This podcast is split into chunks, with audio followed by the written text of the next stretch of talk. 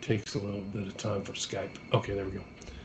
All right, three, two, one. Hi, this is William Ramsey. Welcome to William Ramsey Investigates. On tonight's show, I have a very special guest. His name is Arslan Hidayat. He comes to us from the Middle East, but he is a human uh, Uyghur human rights activist. So the Uyghur community right now is under um, a lot of pressure in East, in the western part of China, uh, Xinjiang uh, specifically. But uh, he has, uh, where you can find his material, is very active on Twitter. He just got kind of suspended for a little bit, but also you can find his information on Facebook at Talk East Turkestan and as well on YouTube. So Talk East Turkestan. But uh, I became aware of the kind of Uyghur situation after a really horrifying video of hundreds of blindfolded men. I think it was back in September, and that kind of piqued my. I started following him on Twitter, and I've just tried to kind of ramp up my understanding. But uh, he's from that area, so he can talk more about that. But Arslan, are you there? Uh, yes, I'm here. How are you? Awesome. I'm doing well. Thanks for agreeing to the interview. So for people who may not be familiar with the Uyghur, you know, there is a kind of a di- diaspora as well, which you are a part of as well. But can you talk about the Uyghur community and the history leading up to this kind of uh, current situation? Yeah, sure. So we'll sort of start off where, with where this area is. Um, it is, as you mentioned, currently today in northwest China, um, known as the Xinjiang Uyghur Autonomous Region, but we Uyghurs refer it to as Chinese occupied East Turkestan, where li- we literally border. We are north of Tibet. And if anyone knows anything about Tibetans and their movement, we're in the same situation. Um, where we have been persecuted by the Chinese, not just since the Chinese communist invasion in nineteen forty-nine, but even before that. So the Uyghurs themselves are a Turkic people. Um, we have a long history, and amongst all the, the Turkic nations, the Uyghurs are the first ones to accept the religion of Islam in the early tenth century. And from then on, we, we introduced Islam to the Turks. So that's why present-day Turks um, are Muslims, and then we influenced the Seljuk Empire, the Ottoman Empire. Um, and so it's not until we hit about uh, seventeen fifty-nine where the, the Manchu Empire um, rules or takes over, uh, colonizes um, East Turkestan. Um, and for about one hundred years or so, we have... between seventeen fifty-nine to about eighteen sixty, there are various, you know, battles happening. Um, and then officially in eighteen eighty-four, uh, the name Xinjiang is given to th- that land. And this land borders with, you know, to the north, we've got Russia, um, we've got Mongolia, we've got Kazakhstan, Kyrgyzstan, Afghanistan, so Central Asia, and it's the beginning of the Silk Road. Um, and so from eighteen eighty-four till about nineteen eleven, in nineteen eleven is when the uh, the Chinese nationalists um, take over, and that's where the Manchu Empire falls. Between nineteen eleven to nineteen thirty-three, um, uh, there are various battles, and in nineteen thirty-three, the Uyghurs are able to gain their independence, and they establish the East Turkestan Islamic Republic in thirty-three, which lasts for about six months or so. Um, but for the next ten years, they still try and gain their independence from the Chinese nationalists.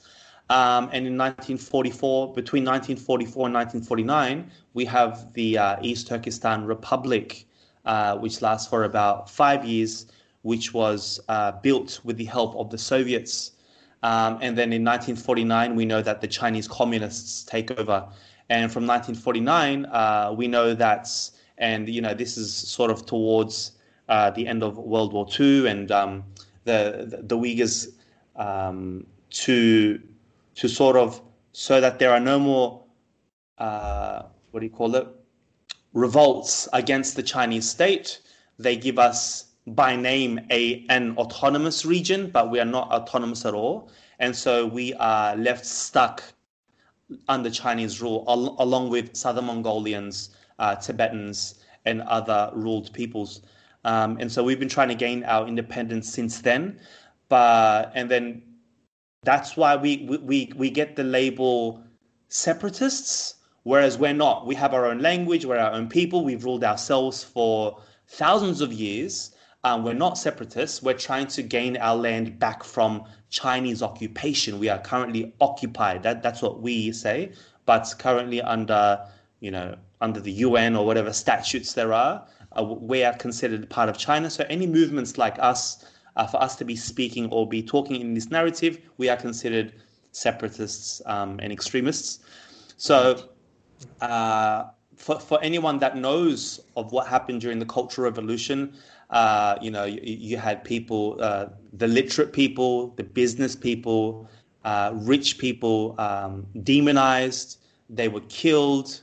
Um, anyone who was educated overseas, especially um, in Russia, they were hung. They were executed, public executions. Um, any sort of culture, any sort of um, uh, religion was demonized and persecuted.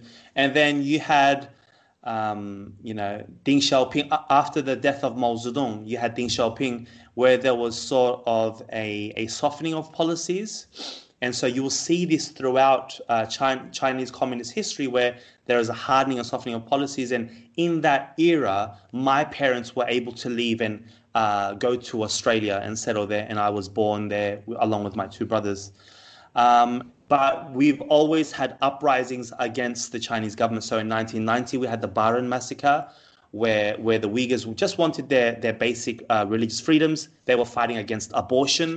Um, like most people in that era, and uh, uh, especially amongst Turkic people, we have many children, four, five, six, seven, eight children, and they limited it to two kids. And if you were to have a third child, um, either... the, if you're able to give birth and you're lucky enough, it's not aborted, uh, regardless of whether it's seventh, eighth, ninth month into into the term, it can be aborted.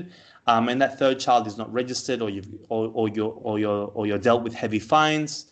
Um, and in nineteen ninety-seven, we had a Gulja uh, Gulja massacre, uh, same sort of deal, re- wanting religious f- freedoms. Thousands died, thousands disappeared. Um, ten, twelve years later, in two thousand nine, we had the um, the the Urumqi massacre, which is the capital of East Turkestan, where students were protesting against uh, some uh, some factory workers that had died in inner in inner China. And you may wonder, why are what are Uyghurs doing in inner China? Well, you've heard of Chinese labor being cheap, but Uyghur labor is cheaper, um, and uh, China have a system, a, um, a a system where they say that they are economically uplifting minorities, but what they do is they they, they take away, they, they take the minorities, especially the youth, they send them to the inner parts of China, not just because of their cheap labor, but also to assimilate them. Right, now, Sinification me, or Chinification, right? Yeah, and this was this is this has always been happening. It's not just you, we're we're only hearing about the concentration camps today because it's so in your face. Before it was like sneaky and and and sort of uh, you know, since two thousand one with the global war on terror, um, because you know America had its own global war in the Middle East.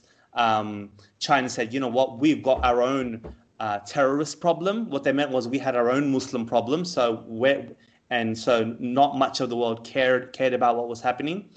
And then we have the infamous, what we label them as uh, concentration camps, uh, not too dissimilar from the uh, the the Jewish concentration camps. The main difference is technology, and the other difference is the Uyghurs are not being culled, like straight up put in gas chambers yet. But the, the, the Chinese are smarter, uh, because if you were to just cull and destroy and exterminate, uh, you wouldn't be able to profit as much. So the, so they profit. Um, there, there was a recent article um, by by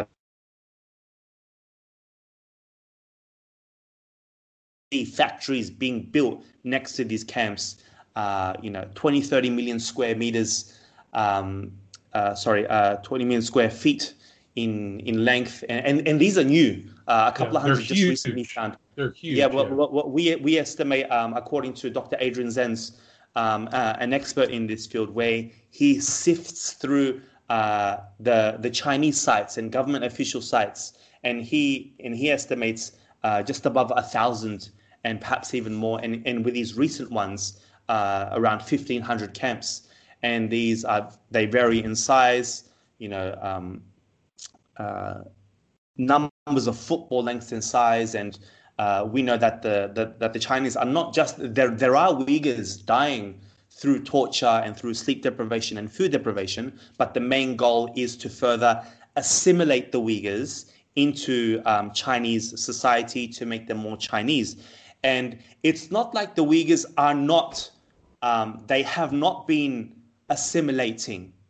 Um, but the idea is, why should we be assimilating where, where you've come into our country, you don't know our language, you don't learn our language, you don't learn our culture, we're supposed to learn yours.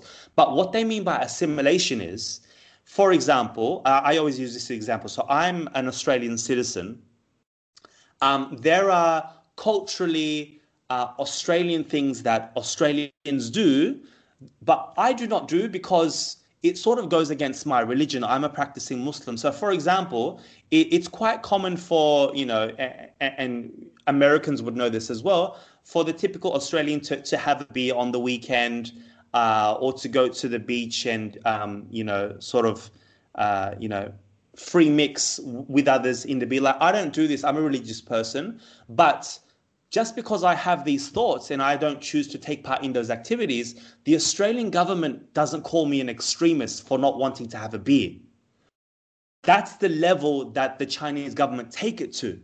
Ah, oh, so you're, and literally you will see this. So that, so there are beer drinking and beer tutoring areas where, where, where they tutor Uyghurs how to drink even. They'll teach them. And, and if you decline, oh, there's something wrong with you. You're extreme. Why are you declining? Right. Or, Why aren't so you eating example, pork? Right. Yeah, for eating pork. So, for example, I, I don't eat pork. So if the Australian government found out that I didn't eat pork, so who cares? More pork for us, they'll probably think, right? right. But um, over there, they're like, why aren't you eating pork? Why are you being different? Why aren't you assimilating into Chinese society? This is what they deem as extreme. When they mean extreme, I mean, just like any other human, we are against terrorism. Um, you know, I mean, it's common sense to be against people killing people, right? And we're on that page. But they say, because we have these beliefs of not wanting to eat pork or not wanting to, um, you know, do certain things, that we're suddenly extreme and this will lead to terrorism. So, so, so they have this, um, uh, uh do you know the movie Minority Report with Tom Cruise? Yes. So yeah, what they'll like do is pre-crime, they, like pre-crime, yeah, you're yeah. a pre-criminal. Yeah. yeah, you're a pre-crim, and, and and and it's literally when the B B C and other networks, they go and interview the um the the, the Xinjiang officials, they'll literally say this person has the potential to be um a criminal. And I know of whole families that have been locked up, given hefty pri- pri- prison sentences, um for this crime. Hefty, I'm talking ten, twenty years, because they potentially could. And even when you look at this person's bio, you could have like a fifty-five-year-old uh, Uyghur woman, you know, retired. Uh, I, I, I've in, I've interviewed someone the other day. She she worked for the uh, the, the Chinese Communist Party for forty years. Um, so so it's not. It's gotten to a level where these are not excuses for being um, for being detained and um, arrested and imprisoned. These are reasons. It, it, it's like the slightest of reasons. So, for example, I, I'm against smoking, right? And maybe I'm not even religious, right? I might go, hey, brother, you know, smoking is bad for your health even, right? Even that. And then you might be thinking, well, how are they going to know that? How are they going to catch a private com- conversation between two people on that advice? Well, depending on where that advice was given, okay, perhaps you are at home, perhaps your child heard it, your child says that to someone. Hey, where did you learn that? We, with China's, you've heard of China's surveillance state with the number of mics, the number of cameras. And that advice was probably heard, and, and the person that you that you gave the advice to is probably paranoid, because it's gotten to a level where he's given me this advice. I know he's not supposed to be giving me this advice. I might could have picked it up. If I don't tell on the authorities on him, I could be in trouble for not telling on him. Right. So even that's a crime. So, right. so yeah, everybody's uh, afraid of being very, thrown in jail. There's constant surveillance. It's really kind of a dystopia because the C C P is very clever about the use of these labor camps. Well, you can call them, they have kind of different words for it, but yeah. they don't put them under the criminal law. So there's no criminal jurisdiction or any criminal law response if somebody gets picked up in the middle of the night and disappeared for two years in a work camp. You know, they're just, uh, they're actually in a vocational institution, right? Learning tricks and trades after working all day. Then they get the propaganda, C C P propaganda and Mandarin lessons too, until they're exhausted. Yeah, well, well, well that's what we're told. Um, f- from what we know, there are a few different types of camps. There are those types of camps, as you mentioned, that sort of vocational, people giving skills, but those are sort of put on for show. And uh, those are the lucky ones. They get to go there during the day and sort of leave during the night. They're the, they're, they're the least, for those least extreme class of people, they like to label. Obviously, no one deserves to be in any of those, but they class them as that. Then you have the... Um, The, the second concentration camps where people are detained before they go in, their D N A, their eyes, like everything is tested, their voice, their speech, everything is tested, um, where from early in the morning, um, you know, especially I was talking to a few uh, women, former concentration camp detainees, from early in the morning, they are given uh, a breakfast, they're given a steamed bun with a soupy sort of... Um, like a soup-like food, like um, and, and they estimate that between anywhere between three to five hundred calories. Um, and then they are made to spend hours in education. They are literally indoctrinated with, um, you know, C C P propaganda that, that uh, you know, China is the best, they're number one. Literally, Xi Jinping is God, that they are made to write letters to Xi Jinping, so, Uh, and, and these are repentance letters. They are repenting to the leader of the C C P because they themselves had repented to God. Um, so I'll give you an example. What, what they want out of you is any ounce of religiosity that they, they try to get that out of you. So I was talking to a concentration camp detainee by the name of Zumrat Dawood. And um, uh, once, whilst she was being given food, she realized the woman next to her, Um, she's a diabetic and she needed, you know, that ex- those extra calories or, or, or insulin. So she gave her food to the person, like much older to her. Um, and for that, the guard, the guard saw her and hit her, beat her. And then she said, normally, right, if you're hit, right, your your natural inclination um, is to go, oh, God, or or you may curse, you may you say, oh, F, right? And she said, oh Allah, which means, oh God. And it's like, hold on, she's got some religiosity in her. So they kept beating her. And then after each of these indoctrination, um, what do you call it, these lessons, uh, w- when they are leaving, right, they are, they are asked the question, is there God? Do you believe in God? And what are you going to say to avoid a beating? You're going to say no. But there are some that he- they that, that they may... hesitate for half a second, and be- that that hesitancy is enough for them to get a beating, to continue to be beating. So it's just amazing how they are controlled. I mean, um, I'm really into, um, you, you know, these jail shows where they're behind bars and they show the most dangerous prisons in America or South America and all these places.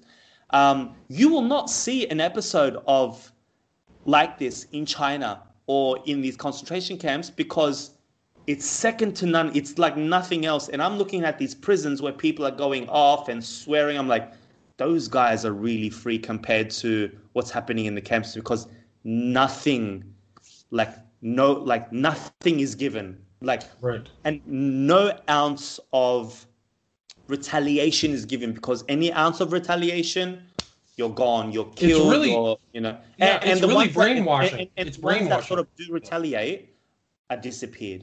Right. They're, it's brainwashing. They're brainwashing the people.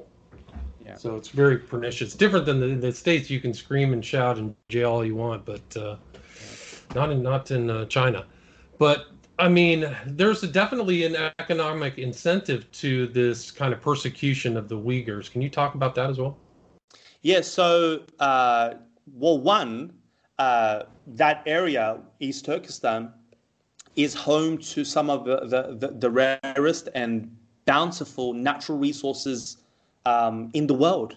So the way China is able to be China, to become this superpower, to be as rich as it is, to be able to feed its people, is from our natural resources, which they steal every day. So we're talking coal, gold, various other minerals. Where cotton, um, cotton. Yeah, yeah, cotton. twenty percent of the world's so eighty, cotton. Yeah. yeah, so eighty percent of China's cotton comes from East Turkestan. And most likely, if you've got a made in China shirt, any sort of clothing, shoes, most like eighty percent, it's come from East Turkestan. And it's most likely come from the back of Uyghur slaves.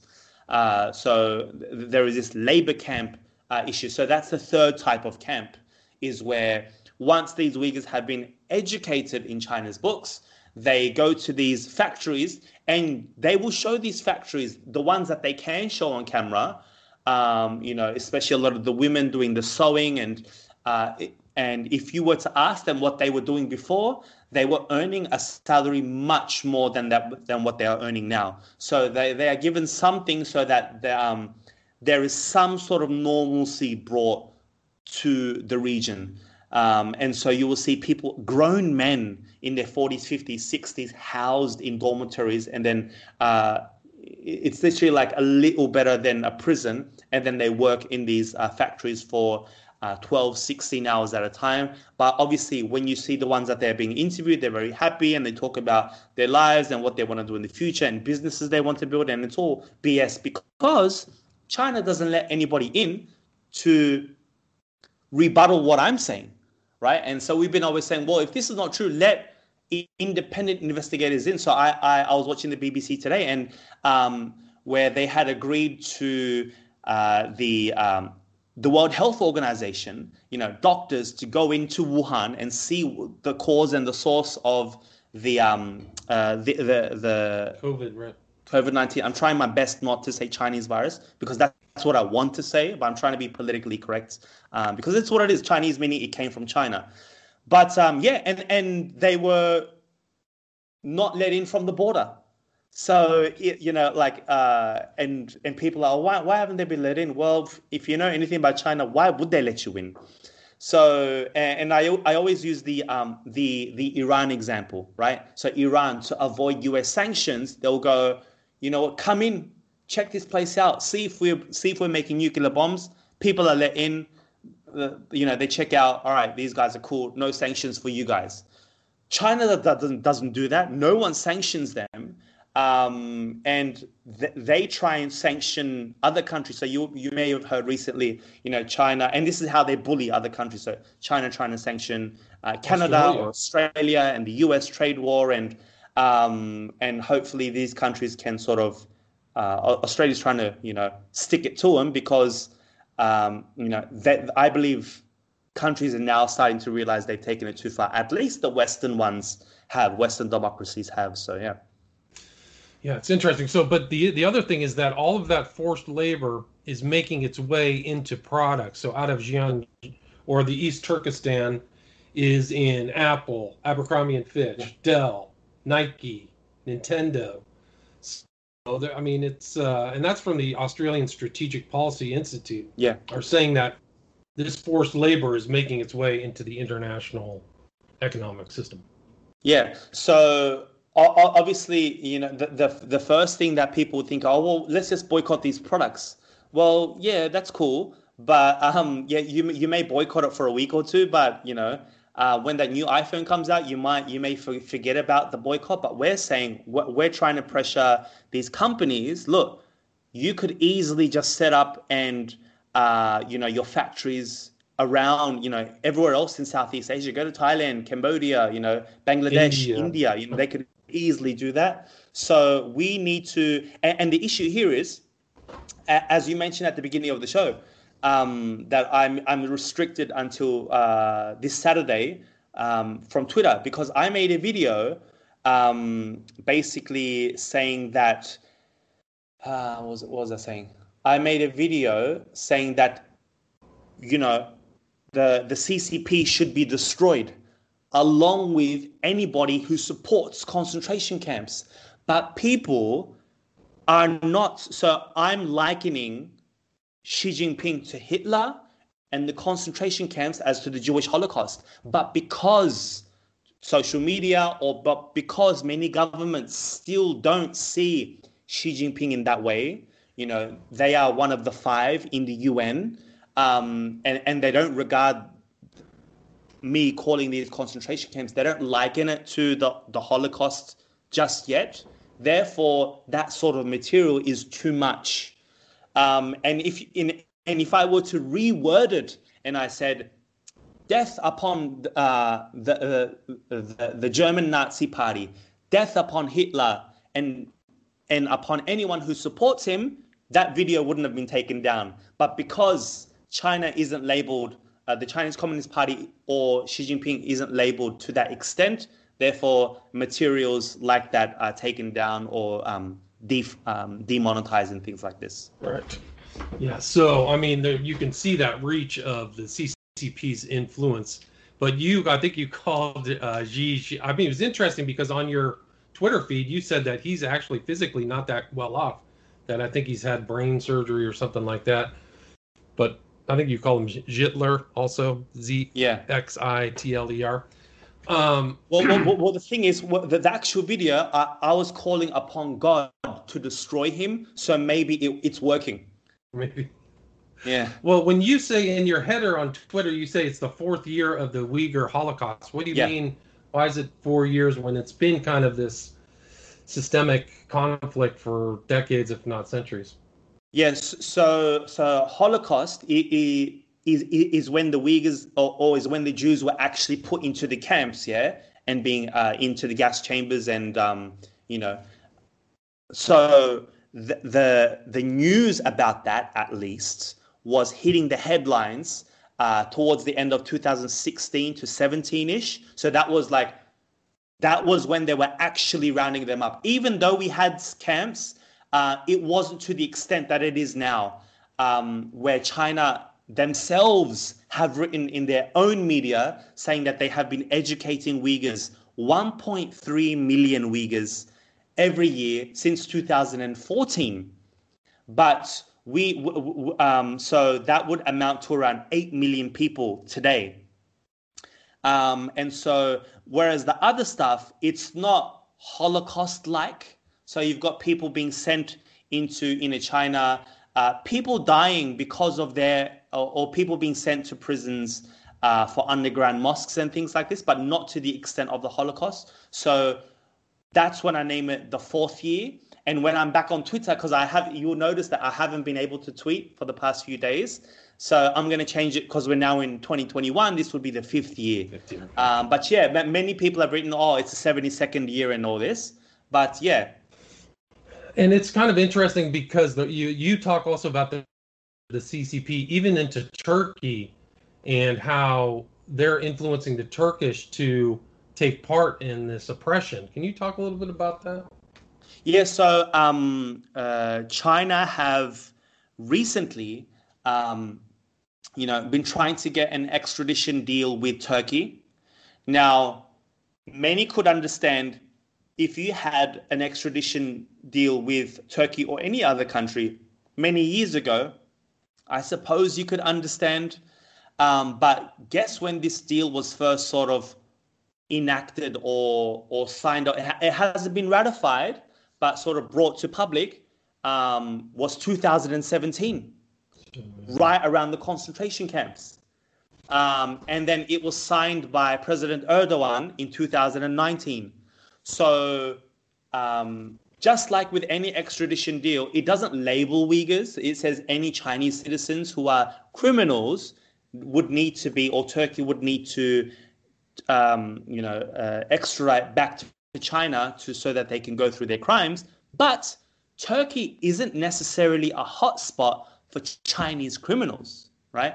Um, their main attack is on Uyghurs. Now, generally, if you've got, say, tycoons or people like people who frauded the Chinese government or who did any crimes, they normally either escape to neighboring Southeast Asian countries or they'll head to the West. They have nothing to do with Turkey. Generally, tourists go to Turkey. And who else goes to Turkey? Uyghurs.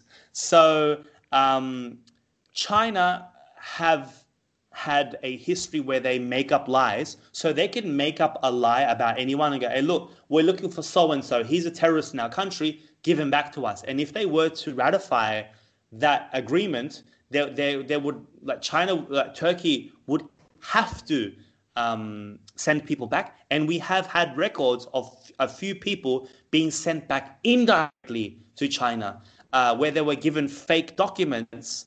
Uh, they were given Tajiki passports sent to Tajikistan, and from Tajikistan they were given to China. So we had a thirty-year-old woman, she'd be thirty-one if she is still alive, with her two kids. She was extradited this way.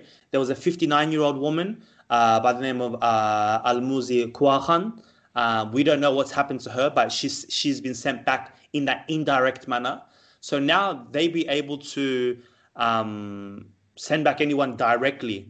Um, and and it, it's very sad because Turkey, we are ethnically, religiously linked with Turks, and it, it really is a backstabbing. But more so because we have Central Asian countries like Kazakhstan, Uzbekistan, Kyrgyzstan that send back Uyghurs, you know, in a heartbeat, but we're not upset at them because we know who they are. They are still modern day Turkic communists. But Erdogan says he's a voice of the oppressed and he will save Muslims. And so he talks this big game uh, and he sends back Uyghurs. So that's where we are upset, because why are you talking this big game if you're not li- living up to it? And I mean, that's the whole thing, is that they just, these people, the Uyghurs, are disappearing into this camp system, being shipped around, no communication with family and friends. So it's kind of like a horrifying thing. So you have stories today that you mentioned of even older people in their forties and fifties disappearing in the camps. Nobody knows whether they're alive. They don't have contact. So it's, uh, it's not just sinister. forties and fifties. We've got sixty, seventy, eighty year olds in there as well. Um, people that had, the people that had retired, they walked the line. They walked the C C P line. They followed every rule. But because there is always a potential, because at the end of the day, you are still a, you are still a Uyghur. You are different from us. You are not enough. You haven't been Hanified or Sinified enough for, for us, for their liking. So uh, even though China likes to bolster, or they like to be proud of their fifty-six uh, multi-ethnic groups, what they really, that's just for show. That's just like, if there's dancing or art or things like this involved, they like that. But anything else, China doesn't like difference. If they see anything that's different in society, they um they they they quash it. And out of these fifty-six ethnic groups, most of them have assimilated into the broader Chinese uh, society, but it's groups like the Uyghurs, Mongolians, and Tibetans and others. So even so, for example, Chinese Christians, for you to be a practicing Christian or a Catholic, you're different.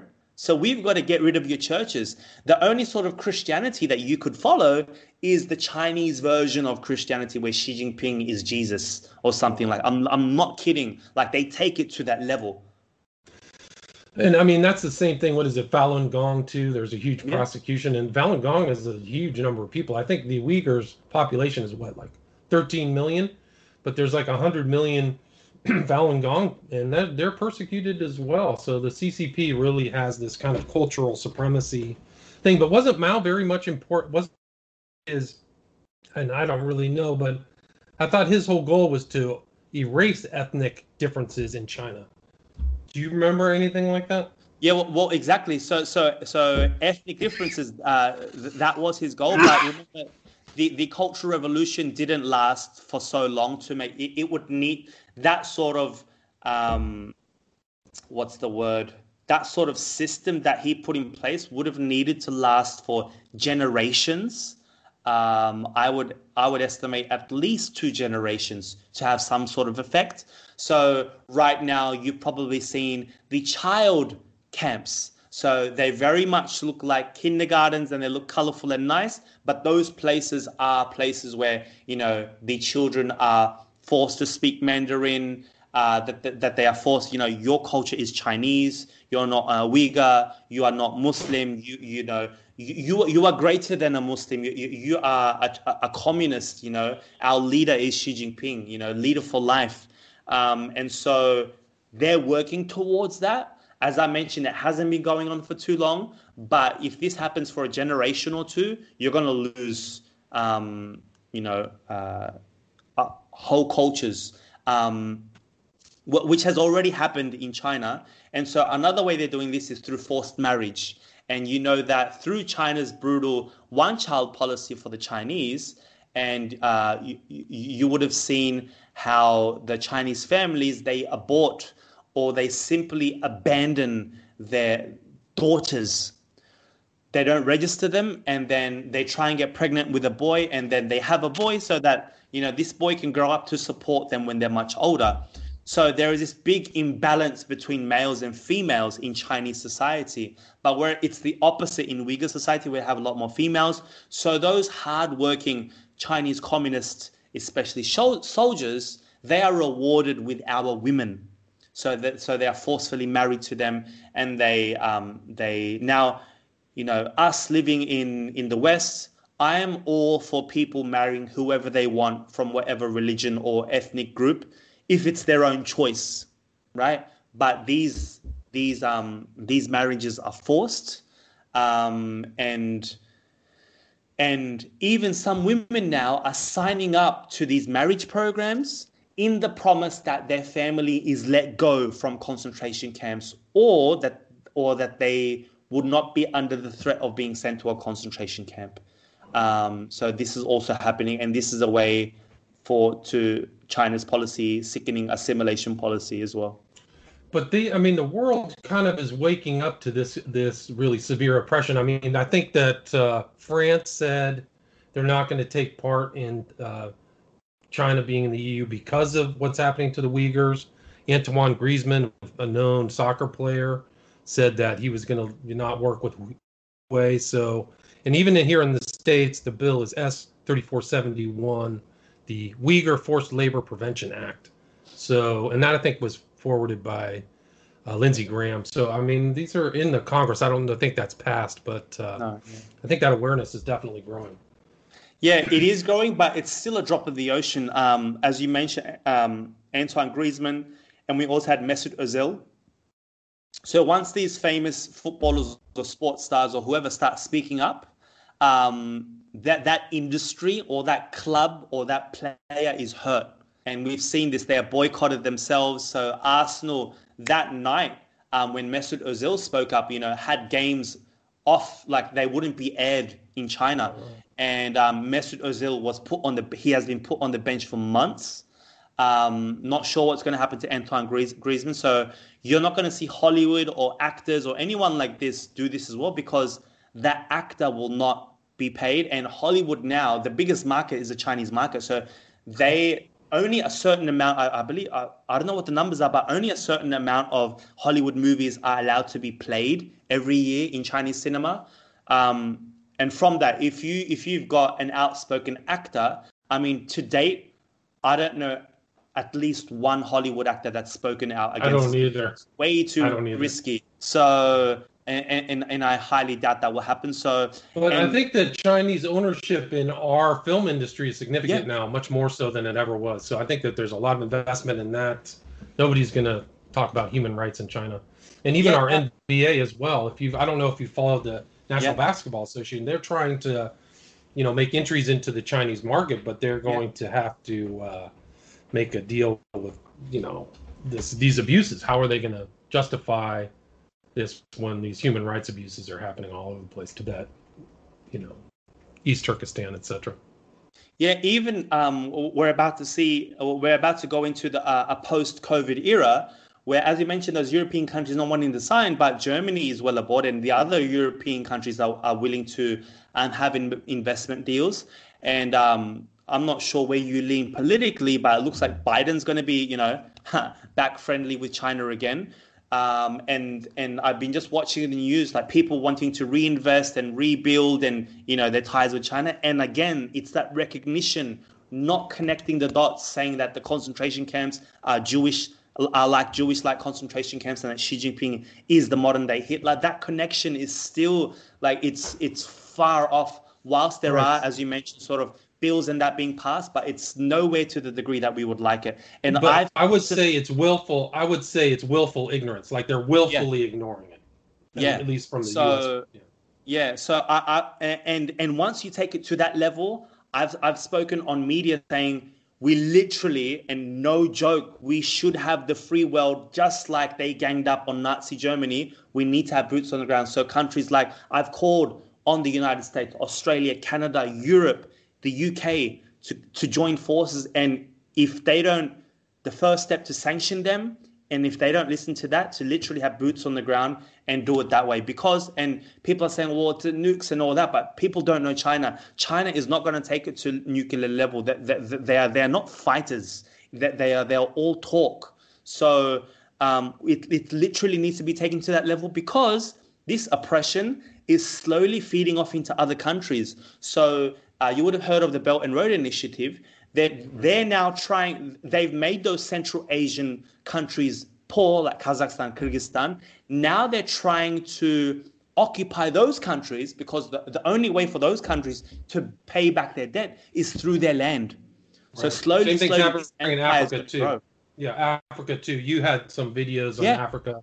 Africa, yes. Yeah, well, so, so you've got, it's just amazing, like their reach, like, uh, you know, African children, you know, uh, um, you know, uh, learning Chinese, and uh, it's it's it's not just, you know, I'm not against people learning Chinese, but the whole culture, and you actually have to sing the national anthem uh, at these factories. So this is how they start. It looks nice and dandy, but slowly, slowly, well, those places are going to be um, yeah. uh, occupied. They're twisting as well. the screws, yeah, twisting yeah. the screws on it. So it's pretty remarkable. Uh, our at about forty-five minutes. Is there anything you'd like to add? Anything, Miss, your social media where people can reach out to you? We talked about Twitter.